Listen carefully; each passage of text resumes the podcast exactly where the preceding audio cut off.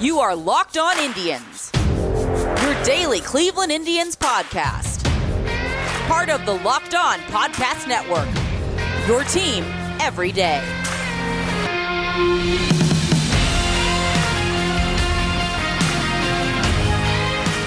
Hello, everyone, and this is a producer, writer, star, however you want to put it, note at the beginning of the show.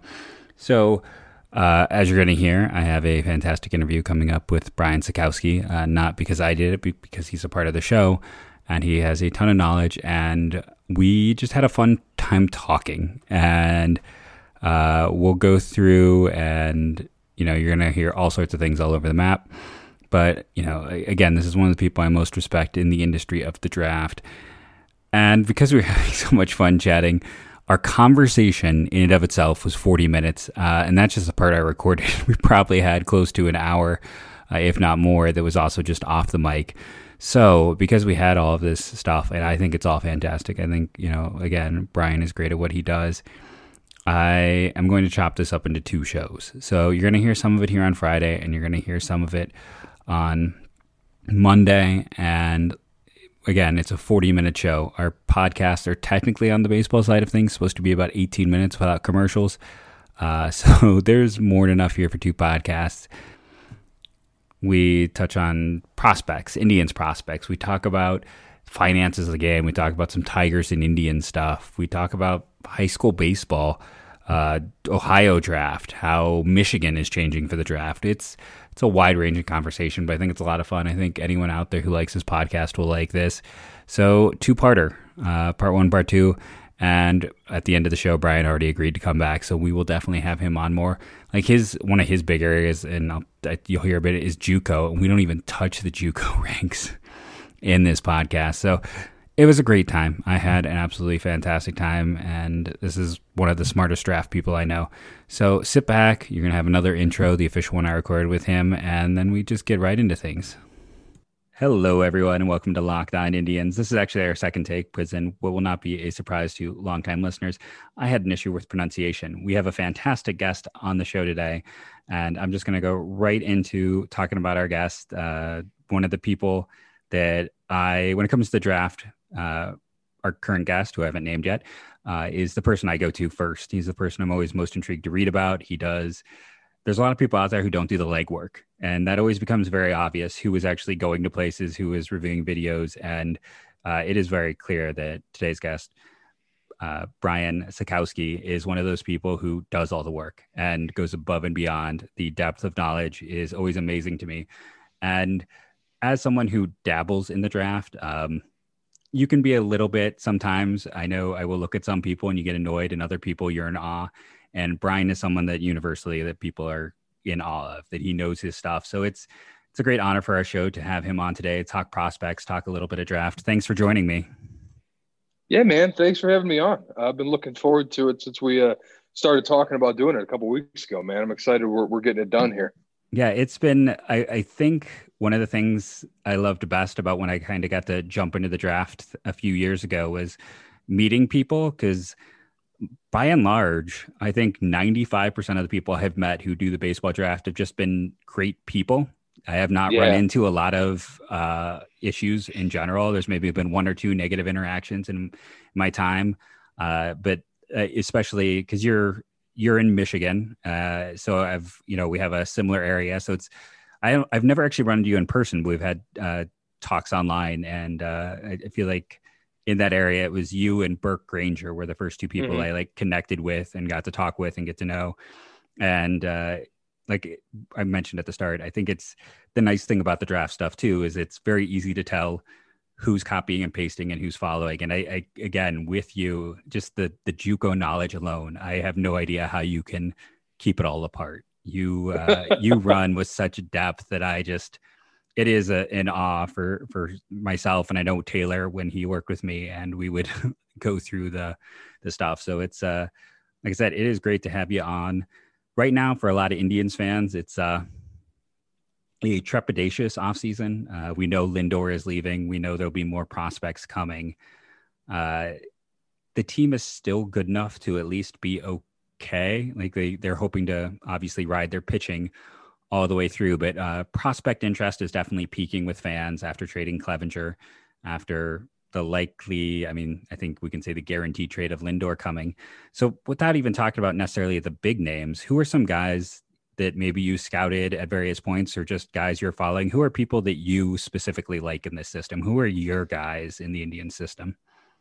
I mean, it's an old name. You know, he's been around for a long time, but I loved Nolan Jones when he was in high school.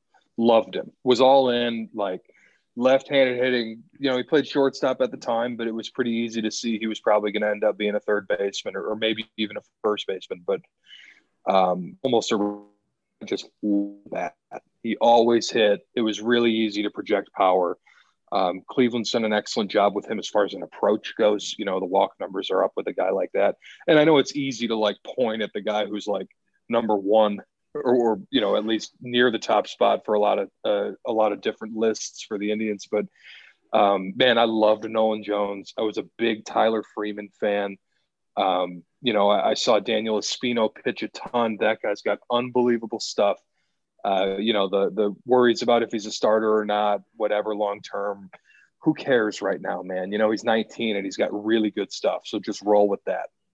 Um, was lucky enough to see Aaron Bracho play, uh, even as a guy who, like, I don't see international players for the most part. Like, you know, by the time, uh, even even the guys that play in in perfect game events that are international players, they're usually done coming to PG stuff by the time they would like get into my anyway.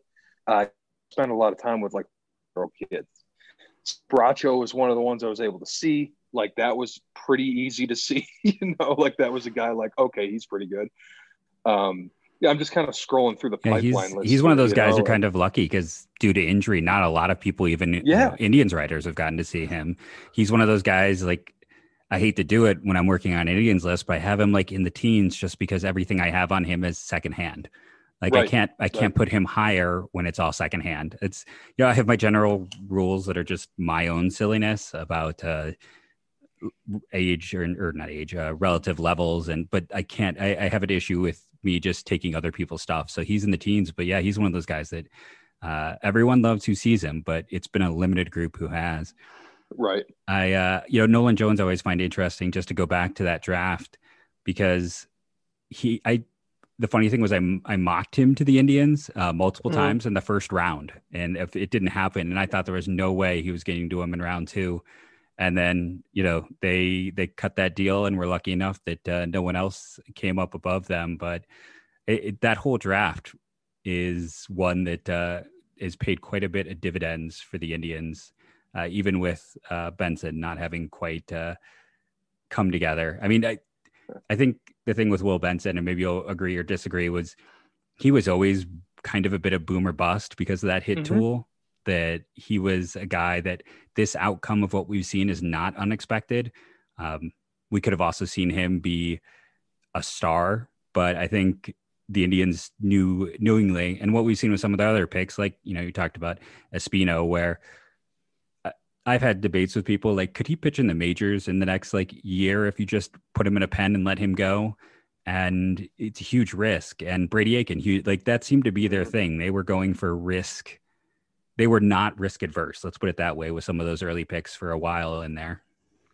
Definitely. And you know, it's like an element of that is is how heavy they are on drafting like the youngest guys, you know, as far as their model goes. And you saw that with Will Benson and it's been the same case with a lot of the guys they've taken high up. Espino was one and Bo Naylor was another. And, you know, Hankins is relatively young for the class. And um, yeah and there therein lies some heavier risk you know because like the the closer to a finished product a guy is the easier it is to project his future um, so when you're when you're trying to sign the kids who are the youngest the, the ones who are 17 and a half and um, you know I, I, think lenny torres was even younger than that at the time when he was drafted but it, it's at the same time you're, you're then like trying to buy their development years. You know what i mean? You're trying to control more of of how they develop.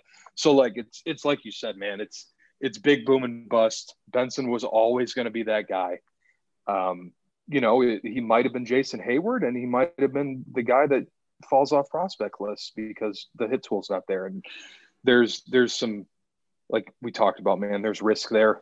Uh, there's a lot of risk there always, but man, that's sometimes it's hard to pass the upside. You know what I mean? It's hard to pass that up. it is interesting too, though, just from the the academy of we're talking about all these like big risk guys. Like they went out and they went for youth um, with a lot of them, but you know, again, just like Aiken being a risk guy or um, I'm blanking on Quentin Holmes, another one of those mm-hmm. like big risk guys. And then all of their trades recently have been the opposite, where it seems to be if they're going to acquire a guy, you know, it's like uh, Owen Miller is a very safe profile. Uh, uh, you look at, I mean, Gabriel Arias, I think, is more of that risk end of it, but a lot of their pieces in those deals they seem to go the other way. The Scott Moss, mm-hmm. the very safe, like this is a sure major leaguer in some form. So it's interesting how they just balance those out. I'm going to take a quick break and tell you about our sponsor for the day. Anyone who's been listening for a while knows our sponsor is Built Bar. Built Bar is the fantastic uh, tasting protein bar. I have tried a lot of protein bars through the years. As a teacher, I like to wake up as late as possible and then get on the road and get to work. I do not like mornings. Built Bar is what I grab, take in my car, eat on the way to work. It tastes great. It is very filling. And for someone like myself who is gluten free, it fits that as well. And the amazing thing is, most gluten free bars, I feel like my jaw is going to break while chewing. That is not the case with Built Bar. So if you want to check out Built Bar today, go to builtbar.com, use the promo code locked on, and you get 20% off your order. I recommend the mix box, get a lot of different flavors, see what works for you. Builtbar.com, promo code locked on. I have to ask while I have you the Clevinger deal. I have had so many people on you know online debate me about it. Uh, what was your overall feeling of the return on trading away someone like Clevinger? Yeah, I mean, I didn't think they got like a dude, but I think they got like a lot of solid. You know what I mean? And that that's kind of depends on like how you value that. You know what I mean? Like I, I don't think that any of the players they got back are like roll sixes you know, or, or like how Clevinger's a seven. You know, they didn't get that dude back, but they got like, you know, however many six guys who realistically either have played and are contributing or like will be major leaguers. So uh, there's an element of balancing that, like, and there's some, I'm sure there's some monetary thing there where like, however many wins above replacement Clevinger, you know, adds to a team, it's costing you X millions of dollars. But like, what if you got that that amount of value, you know, from four or five different guys, and you're all you're paying them nothing or the you know major league minimum or they're on their rookie deal still or whatever it is. So like I man, I don't. I, we can have a longer discussion about how I feel about teams shedding salary, uh, but you know, like I, I thought it was fine. Um, I thought they did a solid job of like sort of spreading out the risk, I guess, in that sense, when you get that many players back and you get some established guys like Hedges and you get some guys who have been there like Quantrill and Naylor and um, and obviously Naylor had some big hits for him down the stretch there, and it, it's just like, I again, man, I don't want to. I'm talking too much. Like I thought. No, you're talking fine. fine. It's great. It's all like I, th- I thought it was fine. I didn't love it. I didn't hate it. I didn't think they got fleeced. I just like, it's tough for me to like like applaud the team that trades away their dudes for like guys that aren't dudes, regardless of like how solid or how many they got. But that's just me. Like I'm I'm the you know, teams are owned by billionaires, man. Pay. Like pay dudes. Like that's just kind of where I'm at with it all. I mean, that was uh, the yesterday's podcast, the one for Thursday after uh, the waiver deadline. I went 35 minutes, which is longer than the show's supposed to go and I think about 15 minutes of was me ranting about yeah, billionaires like, owning teams. And... Yeah, like I don't want to. Man, people like, well, you know, we got us the the the fans you see on Twitter who I'm not mad at them because I just mm don't think they know. Like I don't think they realize, and it's just like, well, you know, we we had to shed salary. Like, no, you didn't. No, no, you didn't. I... If you wanted to, you could pay however much you wanted for a team and win every World Series. But I like, was... you know oh, yeah, I was just gonna say, like on that same thing, it's like you know, I intentionally brought up on the the show. It's like you know, I re- go to, I go to all the baseball sites when I can every day, and I thought Craig Edwards did a deep dive on the Braves, and the Braves are interesting because publicly owned, we know more. And it's like, yeah, the Braves might take a bath this year, but over the last three years, they've made 90 million. So that's counting right. their losses. It's like, yeah, like I don't want to hear it. No, you know, I, I don't want to hear why you're, oh, we had a bad year. So we're going to pillage the minors and we're going to cut all of these players who are good players. Uh, and then uh, it's, it, I don't know, the last six months, I still love baseball uh, on every level, but it's been it's been making it very much that when we have our issue with collective bargaining, I'm going to be just in the players' camp as deep as one oh, can yeah. get. Hundred percent.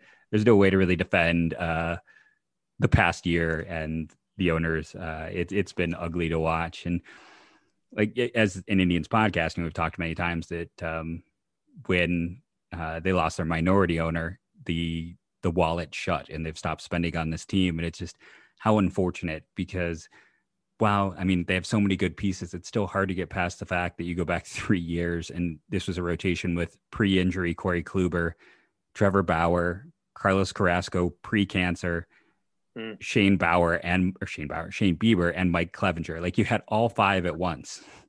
Listen, as a as a native Detroiter and Tigers fan, I'm well aware of how hatefully, hatefully good that rotation was.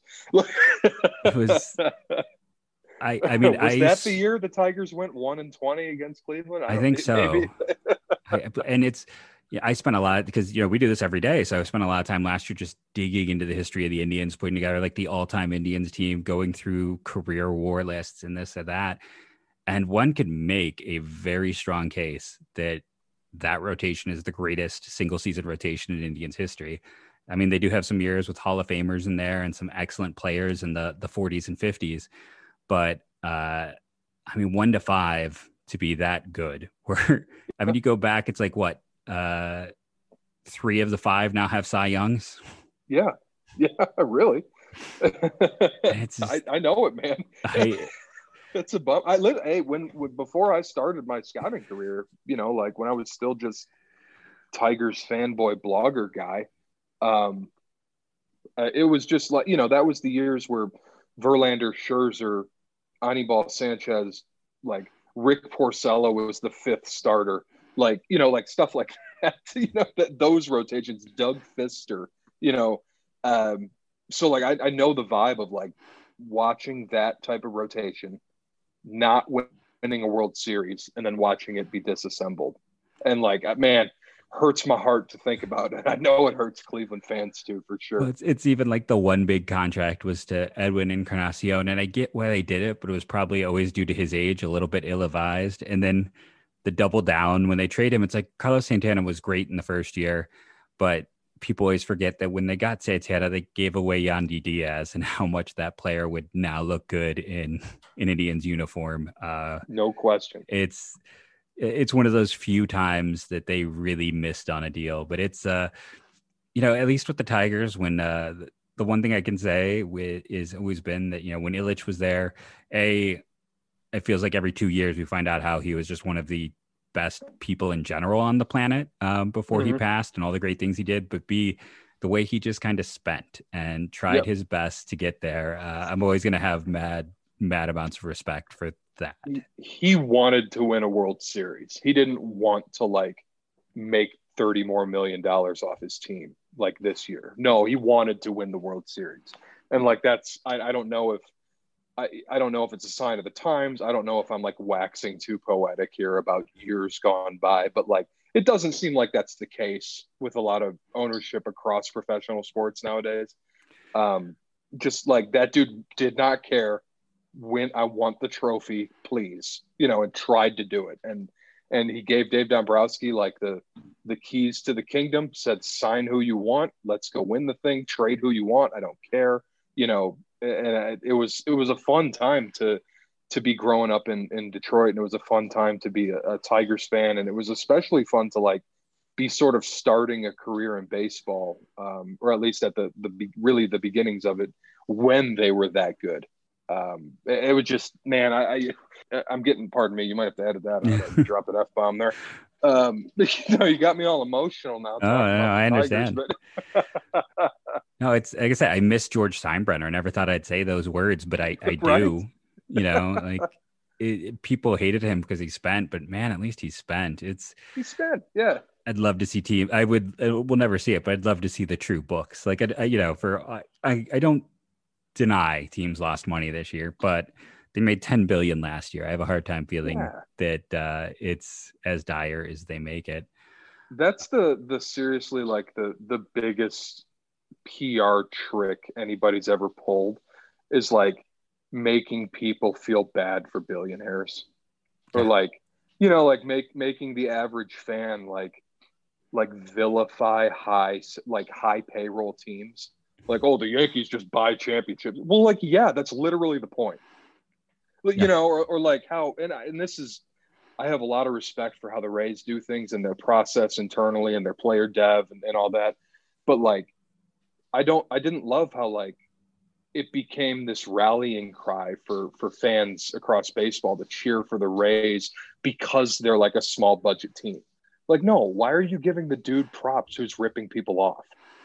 You know, just just my thoughts on it. But no, I my my pulling for the Rays was more the Indians ties. I'll be honest. Between sure, and sure. and that's one of those things too. Like Joey Wendle is a very easy player to root for. Um, Absolutely, and it's kind of humorous nowadays. Like I just talked about the 2012 class yesterday because Naquin was let go, that he was the 10K senior sign, and yeah, yeah. and and honestly, it's like they had a 5K senior sign in Josh Martin, uh, the pitcher, who ended up being a Rule Five pick by San Diego. He never made it to the majors, but I'm like, your 10K and your 5K sign outdid all of your hundred thousand.